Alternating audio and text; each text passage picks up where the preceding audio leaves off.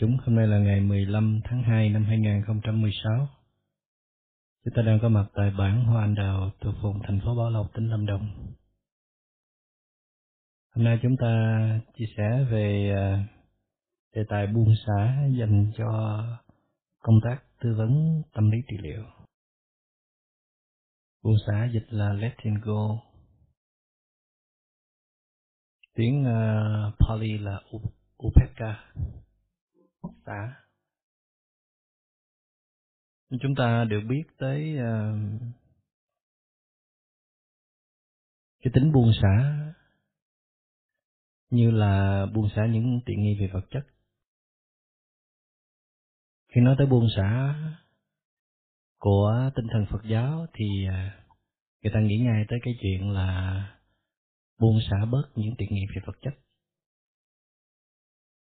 tại vì à, khi mình có tiện nghi thì à, mình sẽ bám vào nó. Mình à, trước hết là mình mãi mê lo hưởng thụ. Mà hưởng thụ thì sẽ làm cho mình yếu đi. Cái tiếp đó là những tiện nghi vật chất, nó có thể làm cho mình vui, làm cho mình có hạnh phúc. Và mình chấp nhận những cái hạnh phúc. À, đơn điệu đó mà mình không có đi tìm kiếm những cái giá trị sâu sắc hơn. Mình thích một cái chiếc áo màu đẹp, kiểu là một đôi giày bắt mắt. Những cái đó nó cũng có thể đem lại cho mình hạnh phúc. Nhưng mà đó là sẽ làm cho con người mình trở nên cạn cợt tầm thường. Và mình sẽ không có ý hướng muốn đi tìm những giá trị sâu sắc hơn. Và cái thiệt hại nữa là khi mà mình à, có vật chất thì mình sẽ à, giữ gìn. Sẽ lo sợ nó hư hao tàn hoại hay là người khác sử dụng. Người khác mượn người khác làm hư hao mất mát. Phải à, bỏ ra nhiều năng lượng để bảo quản một cái món tài sản ví dụ như à, chúng ta mua một cái đồng hồ đắt giá một vài triệu, thì chúng ta lúc nào cũng phải à,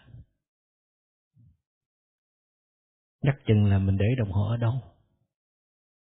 Hôm nào đi ngủ rồi nửa đêm giật mình dậy không thấy đồng hồ đâu là hoảng loạn. Ngồi đó nhớ mãi không biết là để đồng hồ ở đâu. Sợ ai à, vô tình lấy bỏ túi rồi. Cho nên càng có nhiều vật chất thì mình sẽ làm con người mình bé nhỏ lại. Tầm nhìn mình không thể vượt xa được. Bận biểu giữ gìn những cái món của cải. Thế dĩ nhiên là không phải ai giữ của cải cũng bị à, vướng kẹt hết. Nhưng mà hầu hết mọi người vướng của cải thì à, đều bị vướng kẹt. Có nhiều tài sản thì đều bị tài sản nó nó quật ngã vì vậy cho nên là giải pháp được đưa ra là buông bỏ bớt, càng nhiều càng tốt. Nếu như những cái món của cải đó, nó làm cho mình không thể phát triển được những giá trị khác, nó là một cái thứ cản trở thì buông nó đi. Kế tiếp đó là chúng ta học tập buông xả những tiện nghi về tinh thần. Tiện nghi về vật chất thì à, đã khó rồi đó còn tiện nghi về tinh thần thì rất khó. Tiện nghi về tinh thần bao gồm như là danh dự và tình cảm. Trong cái danh dự đó, mình có thể liệt kê như là sự công nhận, sự kính trọng, sự nể phục. Và tình cảm thì ở đây là sự quan tâm, sự yêu thương, sự tin tưởng mình thử tưởng tượng là nếu mà mình sống không có những cái thứ đó thì làm sao mình sống sót được? Ở trong một đoàn thể mà mình làm cái gì cũng không được công nhận. Hết làm gì cũng bị chê. Chê lên, chê xuống. Mình đang làm ngon lành cái lấy đưa cho người khác làm. Hỏi chứ sao mà sống được. Đang làm ban truyền thông ngon lành. Cái thằng đó từ đâu tới, nó giỏi cỡ nào mà nó dám thế cái công việc của mình chứ? Cho nên bỗng dưng là mình à, mất niềm tin vào bản thân. Người khác mất niềm tin vào mình, cái mình mất niềm tin vào mình luôn. Đó là một tiện nghi. Từ trước giờ mình sống sót được là nhờ có một sự công nhận nào đó. Và bây giờ sự công nhận nó lấy đi là mình không còn gì để sống hết. Nhiều khi mình làm tốt một cái gì đó, cũng là mong muốn được công nhận là mình mình có tài hoặc ít nhất mình không phải là kẻ vô dụng. Những người bị trầm cảm thường có khuynh hướng à, người khác không có tôn trọng mình, hoặc là thấy mình là vô dụng. Cho nên họ rất là cố gắng để được công nhận. Và họ luôn lo sợ là người khác nghĩ họ là một cái à, một cái gánh nặng. Cho nên họ cố gắng phải làm cái này, cái kia một trong những cái yếu tố của một cái chuyên gia tâm lý trị liệu đó là phải có tính vững chãi. Solid. Vững chãi có nghĩa là mình không bị cám dỗ, không bị lung lay, không bị sa ngã. Tại vì khi mà mình à, tư vấn tâm lý cho một người nào mà họ thuyên giảm, hoặc là vượt thoát tình trạng thì họ rất là cảm tình với mình. Và các chuyên gia tâm lý trị liệu, các cha, nhà thờ hay là các vị thầy tâm linh cũng dễ bị sập vào cái bẫy này. Tức là hồi đầu mình với một cái tâm trong sáng rất là muốn giúp đỡ bệnh nhân. Nhưng mà lần hồi người đó bắt đầu thấy cần mình, quý trọng mình, và người đó bắt đầu à, tung hai mình, xem mình như là bồ tát, xem mình như là thiên thần, xem mình như là một vị thần cứu tinh vậy đó. Thì bản ngã mình nó bắt đầu phát triển, và bắt đầu nó nghiện cái cảm giác đó mà hãy nghiện rồi thì muốn giữ cái đối tượng đó ở lại lâu với mình giống như bác sĩ mà trị bệnh thấy người này có tiền là cứ trị hoài mà không có chữa hết bệnh vậy nè còn cái này mình không có cần tiền lắm mà có thể là mình cần cái sự à, kính trọng nể phục của người đó thậm chí là tình cảm. Và có những cái uh, accident có những tai nạn rủi ro xảy ra giữa bệnh nhân và bác sĩ tâm lý là chuyện thường tình hay là bác sĩ về cơ thể là thường tình nhiều khi mình thích tư vấn cho người đó, mình muốn tư vấn cho người đó, mình tư vấn một cách rất là nhiệt tình là tại vì mình thích. Tại vì người đó dễ thương. Người đó ngoan ngoãn nghe lời mình. Trên đời này có một cái người mình biểu gì làm đấy thì nó sướng kinh khủng lắm. Người đó lấp đầy cái nỗi cô đơn của mình. Ít ai công nhận mình mà cái người này công nhận mình. Nếu mình là một chuyên gia tâm lý trị liệu mà mình à, còn những cái đòi hỏi đó còn cái nhu cầu quá lớn.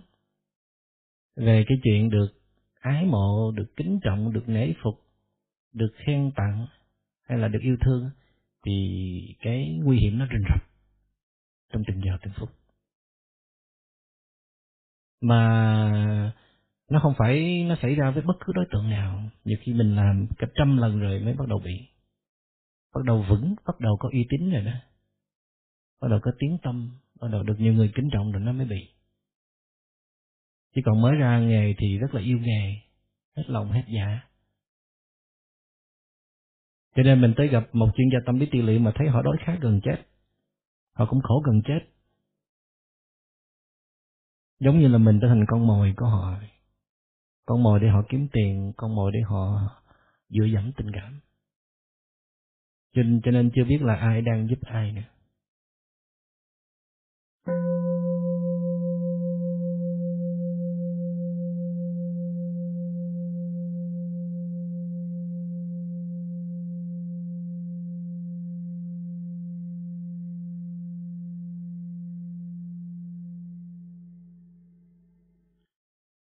trong sự thực tập buông xả của um, đạo Phật thì nó đi những cái bước xa hơn nữa, đó là buông xả những ý niệm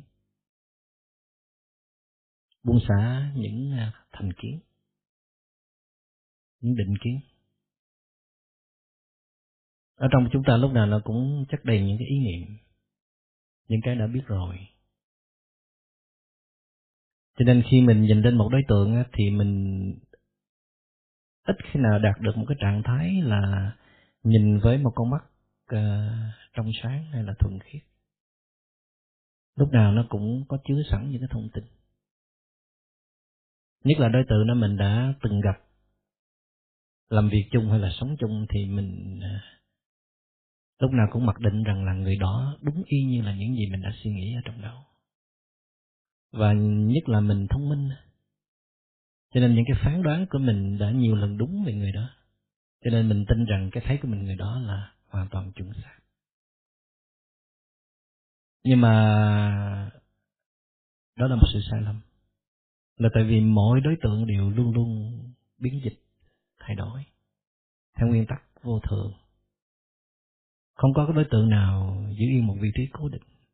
Người đó, ngày trước có thể là la sát, nhưng mà ngày hôm sau có thể là bồ tát nhưng mà không hẳn là một ngày nữa, trong tích tắc tất nhiên rồi trở thành bồ tát rồi cũng có thể trở thành la sát trở lại một lần nữa giống như chúng ta có nói là đáo bị ngạn là qua bờ bên kia. Mỗi ngày mình cũng nhảy qua bờ bên kia cũng mấy bận ngay chứ.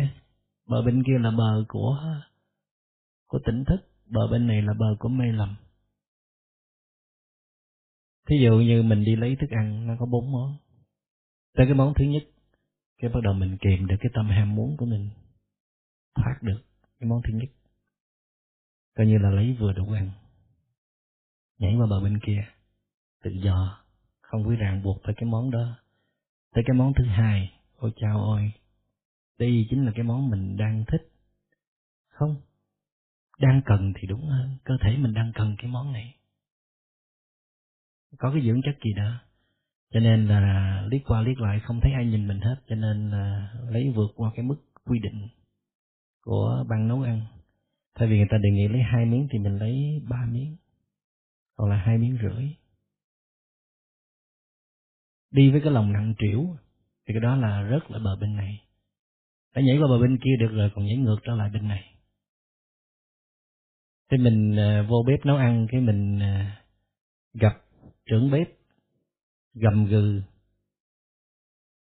mắt nhìn lông sòng sọc. Cái mình bắt đầu niệm thần chú, ta đang làm gì đây? Ta đang tiếp xúc đối tượng này với một thái độ như thế nào? Thoát được. Cái bước ra khỏi cửa gặp một cái ban khác đi tới ban truyền thông chẳng hạn, mặt chầm dầm, hạch hỏi thông tin, rồi bắt đầu là nổi cơn điên lên. Coi như là rớt lại bờ bên này. Mới nhảy qua được bờ bên kia xong là rớt trở lại bờ bên này. Đi ra chăm sóc chó, cho chó ăn. Ba con đầu nó ngoan, nói sao nghe vậy? Con thứ tư đầu nó nổi trứng lên, ngang tàn, không chịu nghe. Rồi, sân si nổi lên, rớt trở lại bờ bên này thì mỗi ngày như vậy mình thấy là có lúc mình tu được, có lúc không được. Có lúc quan sát được, có lúc không. Gọi là bờ bên này và bờ bên kia.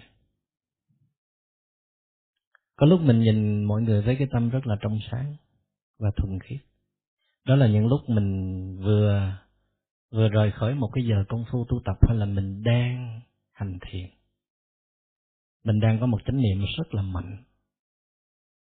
Khi chánh niệm của mình mạnh tức là cái mê nó đẩy lùi. Và trong chánh niệm nó không có chứa những cái kinh nghiệm và kiến thức cũ. Chánh niệm là một cái nhìn rất là thuần khiết và trong sáng. Cho nên nó nhìn lên đối tượng lúc nào cũng thấy mới là lúc nào nó cũng muốn biết cái gì đang xảy ra trong đối tượng. Mà nó thấy được nhiều lớp nhiều lớp ở bên trong. Hôm trước chúng ta nói cái thấy chúng ta nó nằm trên bốn cái cấp độ cấp độ thứ nhất là hiện lượng. Hiện lượng tức là mình thấy bằng các giác quan bình thường của mình. Mắt thấy gì thì ghi nhận như vậy. Nó rõ mồn một ra bên ngoài. Ví dụ mình nhìn mặt hồ là biết mặt hồ, nhìn mây là biết mây, nghe chim hót là biết chim hót, cái đó gọi là hiện lượng. Thấy bình hoa là biết bình hoa, đó là hiện lượng cấp độ thứ hai đó là tỷ lượng. Tỷ tức là so sánh. Tức là nhờ một cái tín hiệu nào đó cung cấp mà mình biết được một cái vấn đề khác. Thầy có đưa ví dụ là mình nhìn thấy à, khói trong một căn nhà và buổi chiều hoàng hôn thì mình biết là nhà nó đang nấu ăn. Thì mình thấy con chó nó chạy tới cái đuôi nó ngoe ngoảy ngoe ngoảy nó mừng thì có thể là nó đang gặp một cái người quen chứ không phải là người lạ. Mình thấy một cái người đó ở trong bếp đi ra cái mặt chầm dầm thì mình biết là bên trong nó có một cái sự cố gì đó mới xảy ra. Cái đó gọi là tỷ lượng. Cái thấy nó thông qua một cái thông tin nào đó nó báo cho mình biết. Thì khi mà bạn à, nhìn vào một uh, bệnh nhân tâm lý thì bạn có thể là bạn nhìn trên hiện lượng, là bạn nhìn bằng cái con mắt bình thường của mình. Nhìn đôi mắt quần thâm của người đó, nhìn gương mặt khắc khổ người đó, nghe cái giọng nói khò khè của người đó, nhìn cái năng lượng ờ, đầy nặng trĩu của người đó. Năng lượng thì không được tính vào hiện lượng, tại vì năng lượng nó nó không có cụ thể ra. Cụ thể trên trên các bộ phận trên trên con người người đó, thì gọi là hiện lượng và bạn cũng có thể biết người đó trên cái tỷ lượng. Tức là thông qua một vài cái tín hiệu nào đó, bạn có thể biết được cái tình trạng của người này. Mà ở trong ờ, ở bên ờ, ờ, đông y thì người ta dùng cái phương pháp gọi là vọng văn vấn thiết. Tức là vọng, tức là bạn phải quan sát bệnh nhân. Khi bệnh nhân đến là bạn phải dùng con mắt mình để mà quan sát thì con mắt này là con mắt của trực giác. Xin lỗi con mắt là con mắt của nhà nghề chứ không phải con mắt của trực giác. Con mắt nhà nghề là con mắt kinh nghiệm tức là đã giúp cho hàng trăm hàng ngàn ca rồi. Cho nên là có một cái kiến thức cơ bản hay là một kinh nghiệm dày dặn để mà nhìn vào một đối tượng. Mình đang nghe hơi thở khò khè. Nhìn con mắt đó uh, vàng hoe hay là cái dáng đi à, lụm khụm vân vân là có thể đoán biết được một phần nào bệnh trạng. Nhưng mà chỉ đoán biết một phần thôi. Tại vì cái bước kế tiếp đó là là văn tức là phải nghe bệnh nhân rên rỉ than thở.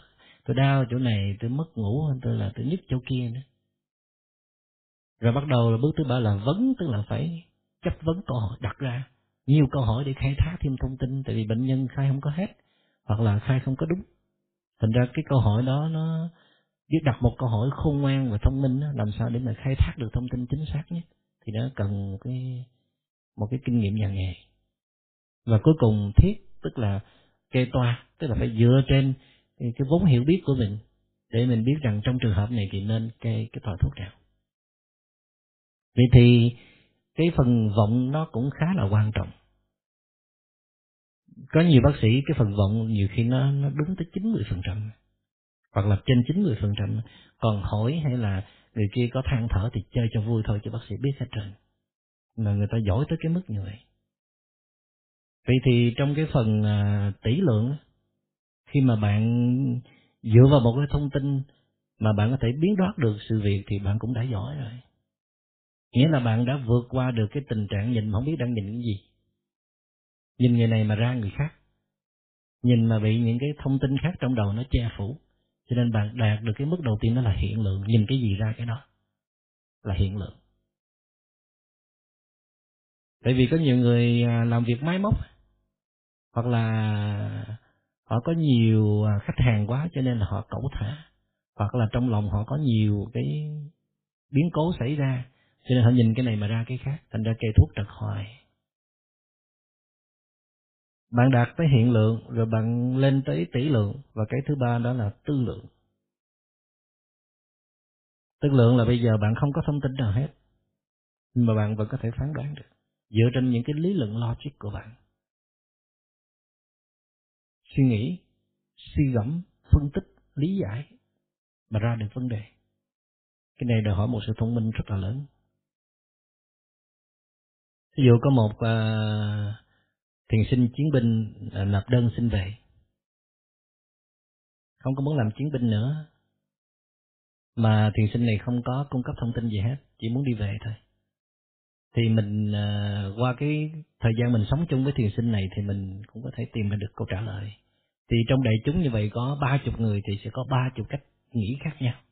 Thì, thì cái, cái tư duy người nào đúng nhất á thì nó tùy thuộc vào cái ờ, cái độ bén nhạy nhất của người đó cái độ mà cập nhật thông tin hàng ngày và cái cách lý luận của người đó mà nó ra được cái thông tin. Và cái trình độ này đó là giỏi lắm rồi. Giống như bác sĩ mà nhìn vào bệnh nhân sơ quan cái là biết được bệnh trạng. Thì khi bạn nhìn vào một uh, bệnh nhân tâm lý đó mà bạn có được ba cái trình độ này hiện lượng tỷ lượng và tư lượng là rất là ngon lành rồi. Nhưng mà vẫn chưa đủ có những trường hợp bạn dùng tư lượng là trật lực tại vì tư lượng của bạn là dựa trên cái kinh nghiệm đã biết rồi. Kinh nghiệm bởi những cái ca khác, những cái bệnh nhân khác. Hoặc là kể cả cái bệnh nhân này nè. Tư vấn với bạn nhiều tuần trước, nhiều tháng trước. Nhưng mà nó rất khác tới bây giờ. Bây giờ cũng bệnh nhân này, bạn thấy cái tên này rồi, hay là cái số điện thoại này rồi, bạn cũng vẫn sử dụng cái thái độ đó, cái lời khuyên đó dành cho bệnh nhân đó là không đúng bây giờ họ khác rồi họ không còn như trước đây nữa vậy thì cái tư lượng trong trường hợp này không xài được và thậm chí là nguy hiểm vậy thì một chuyên gia tâm lý trị liệu bình thường họ chỉ đạt tới tư lượng thôi không thể đi xa hơn được nữa nhưng mà một chuyên gia tâm lý trị liệu Phật giáo thì có thể đi tiếp một cái bước nữa gọi là phi tư lượng. Phi tư lượng tức là trực giác. Mình có thể gọi trực giác là phi tư lượng. Chúng ta biết là tư duy là cần thiết. Ngày hôm qua chúng ta có học bài tư duy. Tư duy nó hay hơn cái người không biết tư duy. Ở cái chỗ rằng là tư duy nó khác với suy nghĩ tại vì suy nghĩ là suy nghĩ một cách miên man là vẫn vơ, là không có đề tài còn tư duy là bạn muốn đào sâu một vấn đề qua cái lý luận, qua cái phân tích, qua cái kinh nghiệm kiến thức cũ mà bạn đem ra mẫu xẻ là tư duy.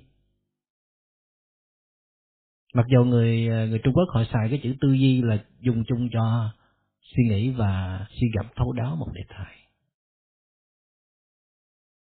Tại vì có những vấn đề bạn phải phải suy nghĩ nhiều lần nó mới mới ra được, hoặc là nó mới đúng được, mà người xưa gọi là tam tư.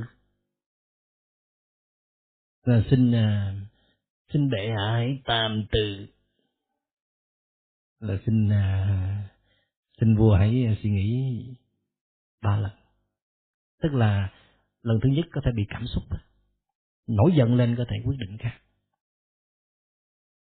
Mà khi mà cần thêm một thời gian nữa, suy nghĩ trở lại một lần thứ hai, cảm xúc nó lắng xuống thì suy nghĩ nó có thể khác.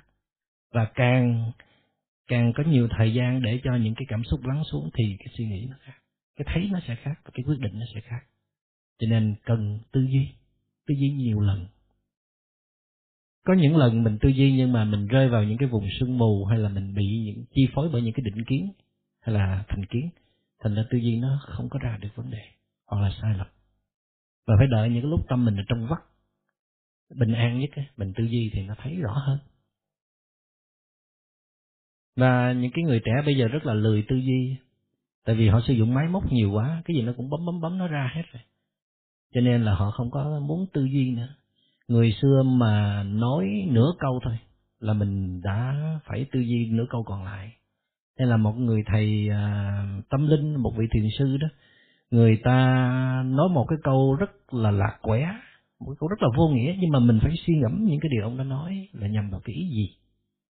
Ông không có nói một cách chính xác hay là một cách đúng giờ đúng lúc để mình hiểu vấn đề một cách dễ dàng đâu tại vì cái động não đó, nó nó cần thiết cho quá trình tu tập chuyển hóa. Bạn bắt đầu tham dự vào một cái đề tài lớn, mở ra cái số phận của bạn thì bạn không thể nào hiểu một cách dễ dàng được. Nên người thầy bắt học trò phải ngày đêm nghĩ về điều đó mà đừng nghĩ điều gì khác nữa hết. Mà ở trong nhà thiền gọi là công án. Quăng ra một công án đó, nắng mai có phật tánh hay không? Chẳng hạn và tối ngày cứ suy nghĩ câu đó thôi chứ không có suy nghĩ là chừng nào mình mới trở về cái ban thông tin trở lại. Vậy thôi à thì cái đó gọi là một sự khai thị gọi là một công án. Vậy thì cần tư duy. Nhưng mà chúng ta lại nói rằng là là không nên tư duy nữa tại vì tư duy à, một cách đúng đắn thì thì khuyến khích tránh tư duy. Còn tư duy một cách bừa bãi một cách vô tội và một cách không cần thiết thì không nên tư duy. Cho nên chúng ta nó đi và nó lại là chúng ta cũng cần tư duy nhưng mà phải quản lý cái sự tư duy đó. Nó khác với những người cạn cợt không bao giờ biết tư duy điều gì. Nói sao hiểu vậy thôi, chứ không có nghĩ sâu hơn những cái lớp khác.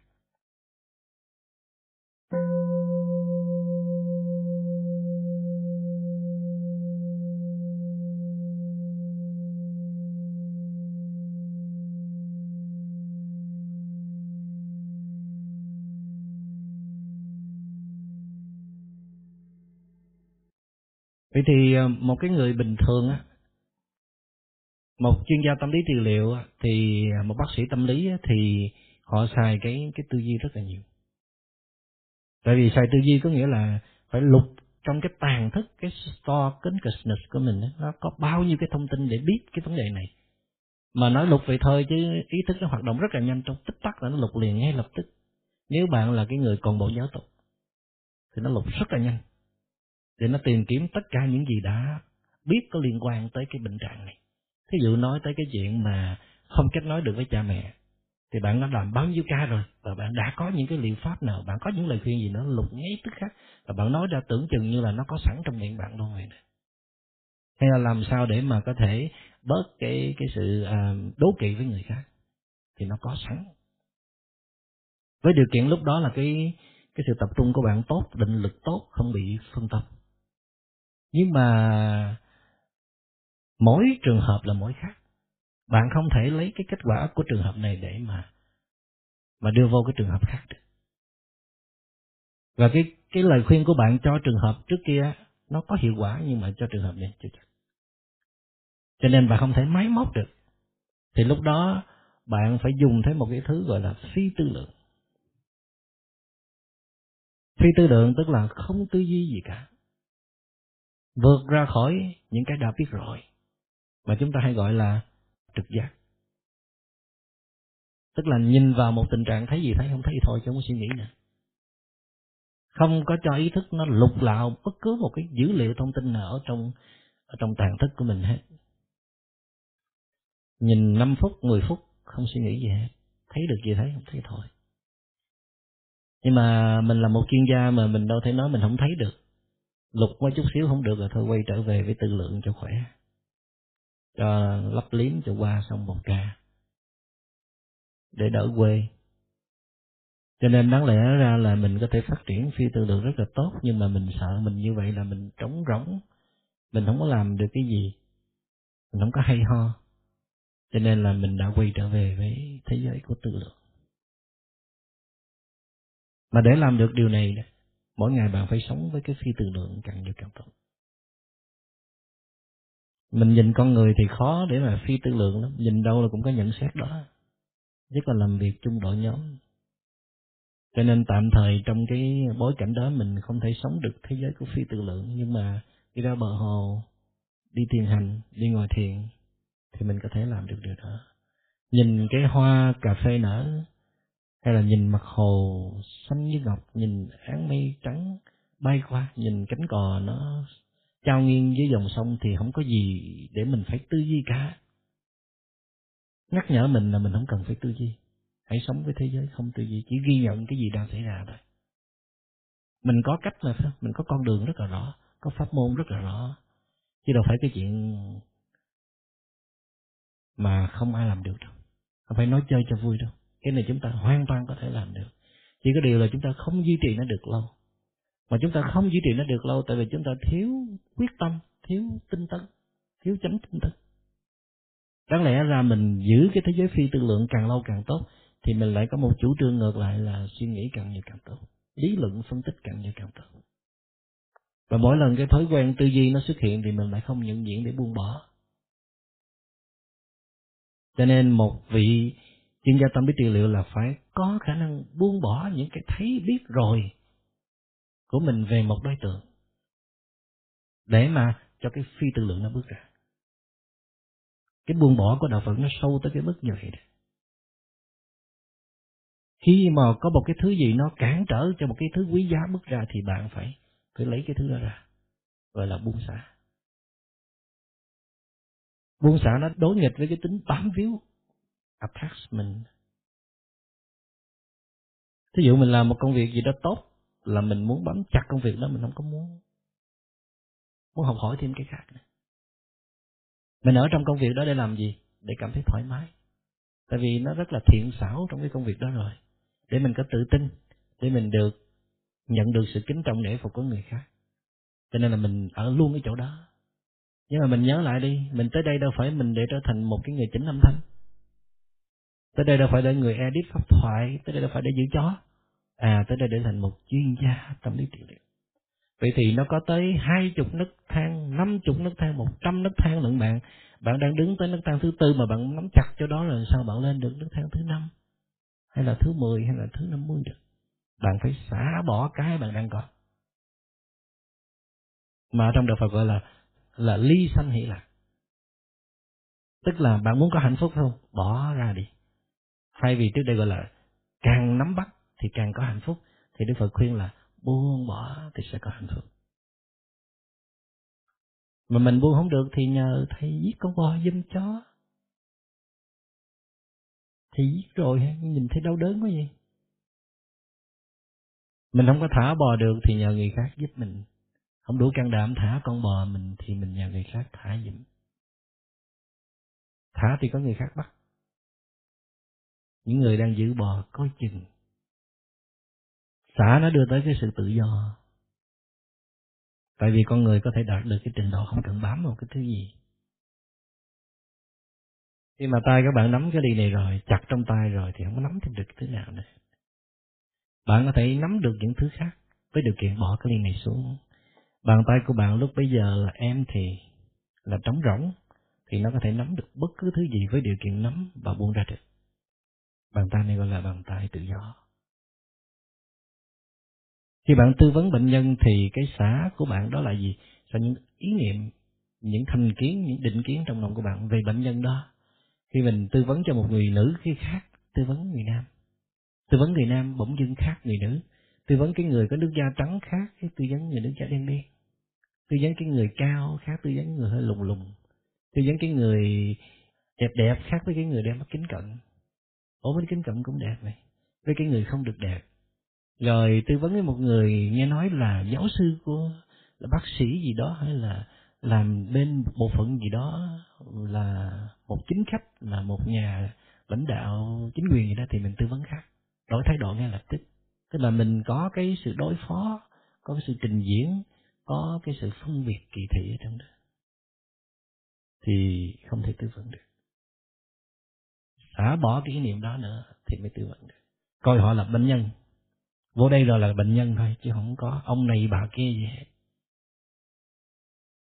Tư vấn với một cái người ít học, một cái người nhà quê, cái tư vấn cấp gấp gấp cho xong. Tư vấn một người nhà trí thức lớn, một cái người có quyền lực trong xã hội, cái địa vị thì tư vấn hoài không hết. Nói điên tuôn bất tận. Xả bỏ được cái đó thì mấy cái đủ tư cách tư vấn người khác cái này không phải là dành cho một chuyên gia tư vấn tâm lý trị liệu của Phật giáo, mà một chuyên gia tâm lý trị liệu bình thường cũng phải có cái đức nghiệp này nữa. Là đối xử mỗi bệnh nhân đều như nhau. Khó lắm. Mình tư vấn ngay gia đình của mình, làm sao mà tư vấn, như là tư vấn một người bình thường được. Sâu hơn nữa đó là bạn buông xả luôn, bạn đang đóng vai một chuyên gia tư vấn tâm lý trị liệu. Bạn là một người bạn với người đó. Có khi bạn phải đóng vai một cái người bề trên một chút để có uy lực để người đó chịu lắng nghe bạn. Nhưng mà bạn có thể xả bỏ cái vai đó bất cứ lúc nào để vào một vào một cái vai người bạn rất là ngọt ngọt sớt luôn để có thể lắng nghe toàn bộ những nỗi khổ niềm đau người đó mà người đó không có quan ngại, không có không có sợ sệt bằng tất cả cái sự chân tình của một người bạn. Tức là không có một cái ngã trong khi tư vấn người khác. Không có nghĩ mình là một chuyên gia, mình là một cái người giỏi về tâm lý, một cái người có nhiều trải nghiệm để sử dụng cái giọng bề trên. Và cuối cùng đó là bạn phải buông xả luôn những cái gì bạn đã giúp được người đó. Sau khi à, bạn giúp đỡ người đó xong người đó vượt qua được khó khăn, người đó chữa lành những vết thương trong lòng, thì nhiều khi nó vẫn còn lại ở trong bạn. Người đó đã quên mất câu chuyện của họ rồi mà bạn vẫn còn nhớ. Thông tin còn đầy ở trong đầu. Bạn không chỉ học xả bỏ cái thông tin đó sau khi kết thúc một ca, mà bạn học cách xả bỏ ngay khi bạn đang tư vấn cho người đó nữa. Tại vì có thể bạn tư vấn người đó nhiều lần mà cứ mỗi lần như vậy mà bạn không biết cất cái thông tin đó vào chỗ nào kín để khóa lại. Không biết xả bỏ thông tin loại ra khỏi đầu bạn để bạn đi, bạn biết đi ngồi, bạn biết ngồi ăn, bạn biết ăn ngắm một cái gì, bạn biết ngắm cái đó. Bạn để cho những thông tin đó thao túng lấy bạn thì coi như là xong. Bạn trở thành một chuyên gia tâm lý trị liệu bình thường. Mà các chuyên gia tâm lý trị liệu bình thường bị trầm cảm là vì cái chuyện này. Bị tâm thần luôn là cũng vì cái chuyện này là cứ để những cái thông tin, những cái rác rến những đau khổ niềm đau người khác tràn lấp vào đầu mình bất cứ lúc nào. Không thoát được. Chìm sâu vào những cái cảm xúc của người khác. Người khác khổ, mình cũng khổ theo. Người khác đau đớn, mình cũng đau đớn theo. Một cái người có tình thương mà có hiểu biết rất khác với người tình thương mà không có hiểu biết. Một người có tình thương mà có sức mạnh nó khác với một người có tình thương mà không có sức mạnh bạn có thể ngồi tư vấn tâm lý cho người đó và nghe những câu chuyện người đó. Bạn có thể rất là cảm động, nhưng mà không nhất thiết là phải đau đớn và và xúc cảm lên. Bạn vẫn giữ được sự bình tĩnh và bạn vẫn đủ lý trí để biết là mình nên làm gì để giúp đỡ người này. Đến nỗi bạn có một cái bản lĩnh là người ta tới tư vấn tâm lý xong, bạn có thể nói, tưởng chuyện gì? Chuyện nhỏ xíu, có gì đâu. Rủ người đó đi tiền hành, ngồi yên chén trà rồi đi về, không tư vấn gì hết nhưng bạn biết cái điều đó là thật sự giúp đỡ cho bệnh nhân. Mà bạn càng tư vấn, người đó càng rối. Càng thiêu dệt cái câu chuyện của mình lên càng sợ hãi, càng bấn loạn.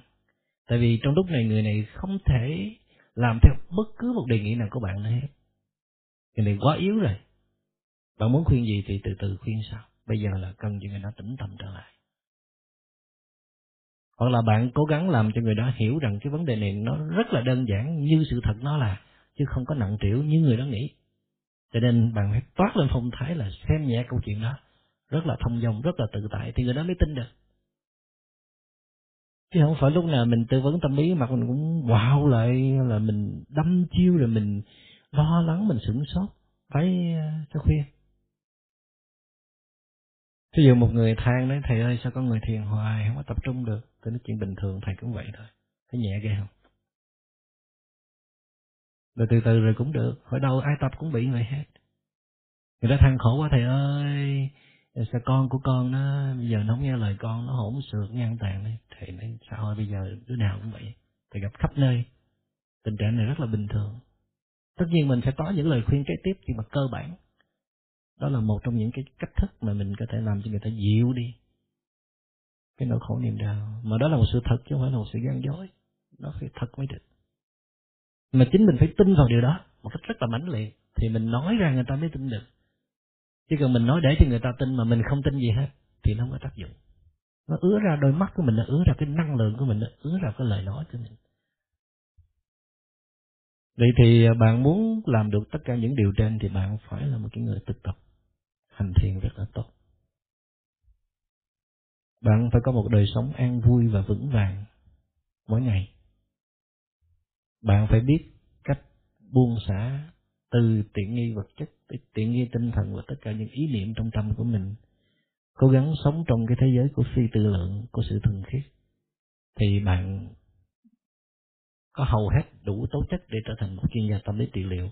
Còn những cái chiêu trò, những cách thức những cái bài vở kia thì nó chỉ cần 15% thôi nhiều lắm là 20%. 85% hay là 80% còn lại là dựa trên cái kinh nghiệm thực chứng của bạn.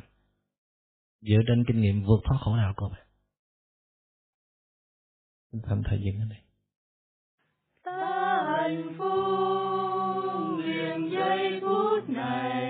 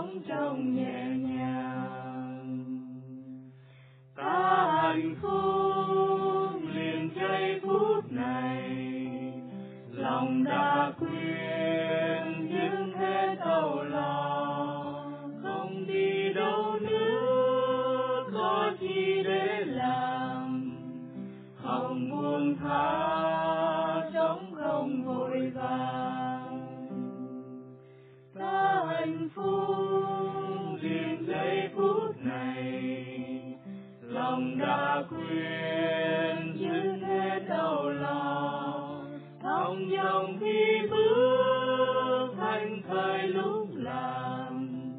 Lòng thanh thản sống trong nhẹ nhàng. Thông dòng khi bước